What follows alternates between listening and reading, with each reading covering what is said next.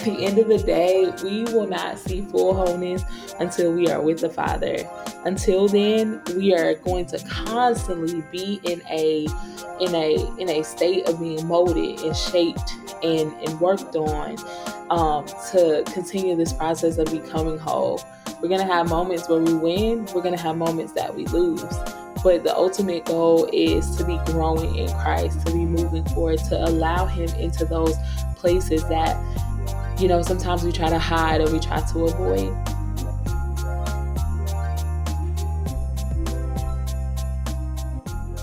Hey, good people. Welcome to another episode of Becoming the One podcast. I'm one of your hosts, Amanda Ross, and today I'll be chatting it up with y'all solo for this episode. I'm super excited to hop in, and I want to just take a moment to say thank you to everyone who has been watching our podcast. You guys, today is the kickoff of season three. Can you believe we've been doing this for three seasons? I remember when this was just like a simple concept that we were talking about, we were kind of going back and forth on. But to see you guys actually respond and listen and give feedback and truly engage with our content is such a blessing to myself, to our team, and the whole entire staff.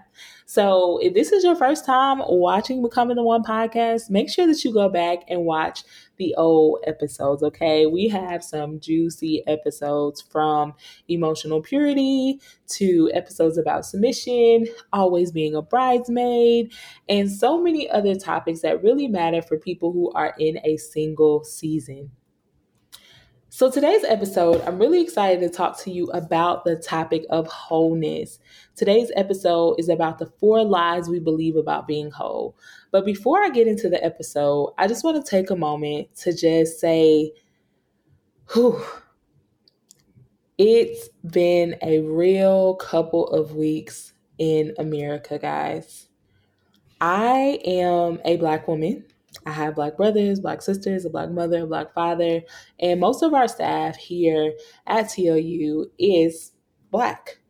So these past few weeks have just been difficult and heavy, not just for black people, for other people as well, but in particular, it's been extra difficult to be black the fast the last few weeks from seeing the just brutal video of George Floyd losing his life, hearing the voicemail of Breonna Taylor, seeing the video of Ahmaud Arbery, seeing the video of Amy Cooper intentionally lying on a black man um, in Central Park. It's just been a rough time.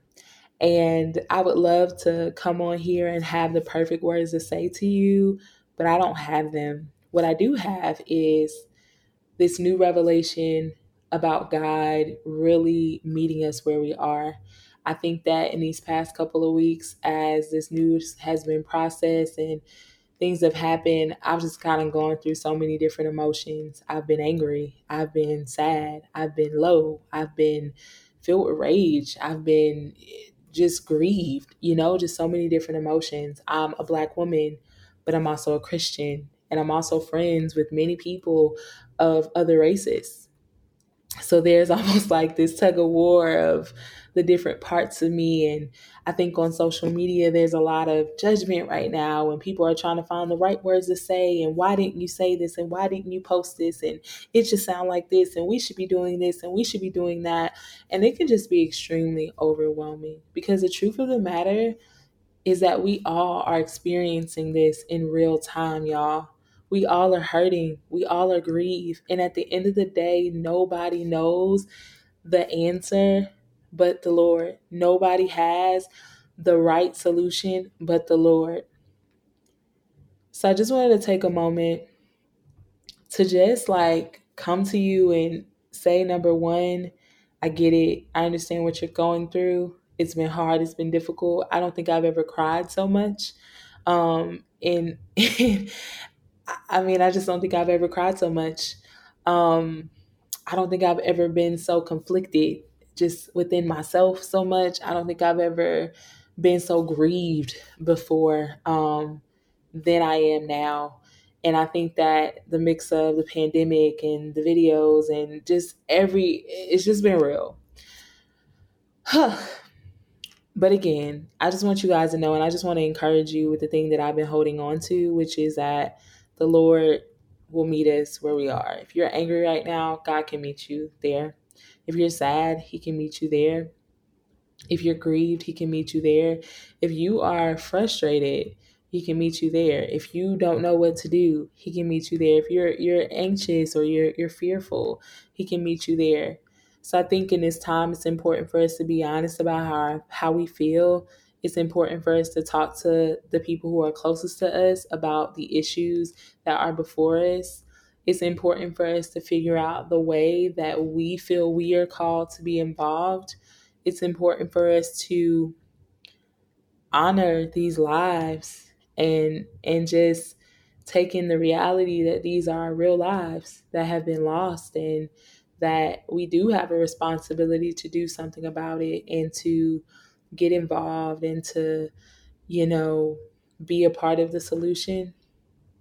But at the same time, we also have a right to grieve and be sad and have a moment and process. So I just want you to know that everyone here at Becoming the One podcast is praying for you. We see you.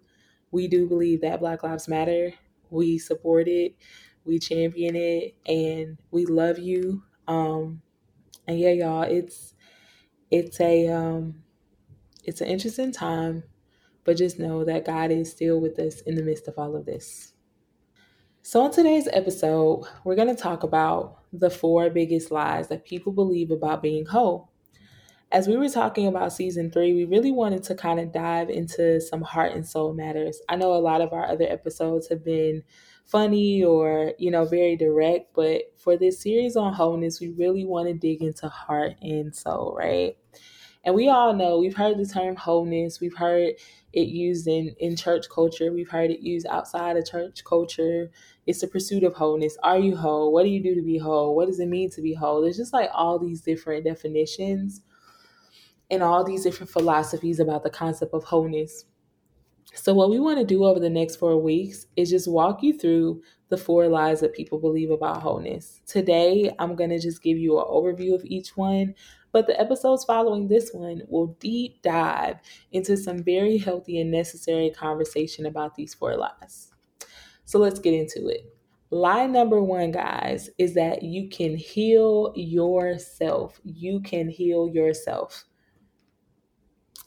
I remember seasons where I actually believed this lie that I could heal myself, that I didn't need to involve God, that I had gotten myself into this type of hurt and pain and this type of damage, and I needed to figure out how to get myself out of it. And you know, I just needed to, I just needed to fix this. Like, this is my fault. I need to fix it. I need to do something about it. I can't put this pressure on anyone else. This is like all on me. But at the end of the day, guys, we cannot heal ourselves. Healing only comes through Christ. And it doesn't matter how much we try, no matter what we do, or the things that we pursue to try to make us feel better or whatever, healing only comes through Christ.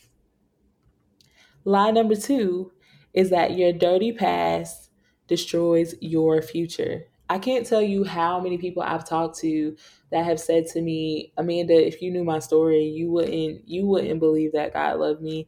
If you knew my story, you wouldn't believe that the Lord had a purpose on my life. If you knew what I used to do and who I used to be, like you would not be sitting up here saying that the Lord has called me to do great things.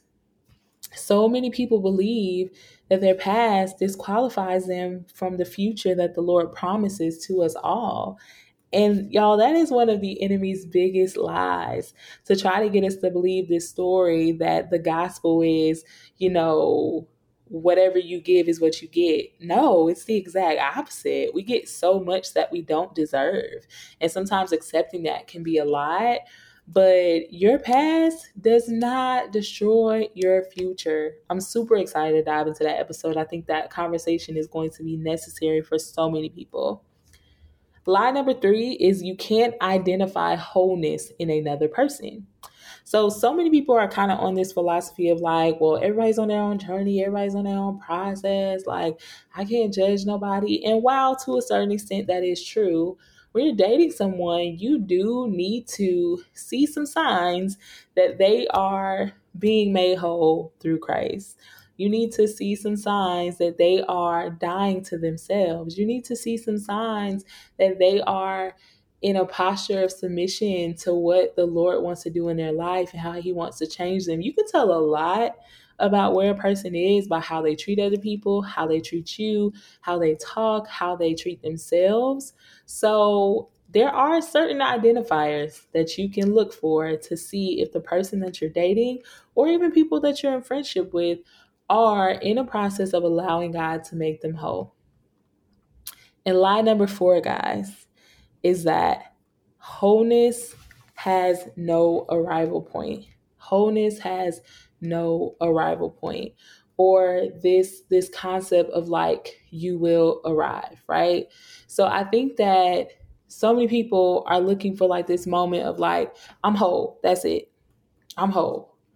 Now I'm whole. But wholeness like you will arrive is a lie, okay? the fact that so many people think they will arrive, arrive to this point where like they've done all the work and they've done all the things and now like no temptation is you know gonna tempt them. No it doesn't matter what it is or whatever. Like i'm just at this place where i am fixed and i am whole and nothing can ever you know i'm saying take me out of this place. Like wholeness is not perfection. And I think so many of us have bought into the lie that to be whole means to be perfect. So we're saying prayers, God make me whole, God heal me. But honestly, in our hearts, we're saying, God make me perfect, God perfect me, like make me perfect, make it to where I am like the perfect model and I am all things right and all things together and all things perfected.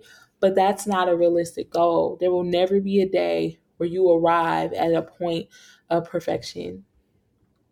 So, you guys, that was kind of just like a simple overview of the four lies that we're going to be talking about this season. Lie number one is that you can heal yourself, you cannot. Lie number two is your dirty past destroyed your future. It absolutely did not destroy your future. Lie number three is you can't identify wholeness in another person. Actually, you can. Lie number four is that you will arrive at a place of just being fully whole. And at the end of the day, we will not see full wholeness until we are with the Father.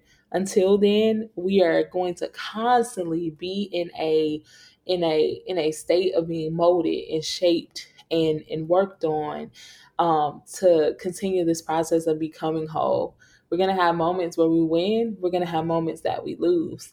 But the ultimate goal is to be growing in Christ, to be moving forward, to allow Him into those places that, you know, sometimes we try to hide or we try to avoid. So, thank y'all so much for tuning in. Listen, what you want to do is make sure that you subscribe to this podcast because as these episodes come out, I don't want you to miss a thing. I want you to know firsthand when these episodes are coming out and when they're releasing on whatever platform you're listening. So make sure that you subscribe to us. We're on Apple Podcasts, we're also on Spotify and Google Play. So make sure you subscribe to our podcast, and we'll see you next week for another episode of Coming One.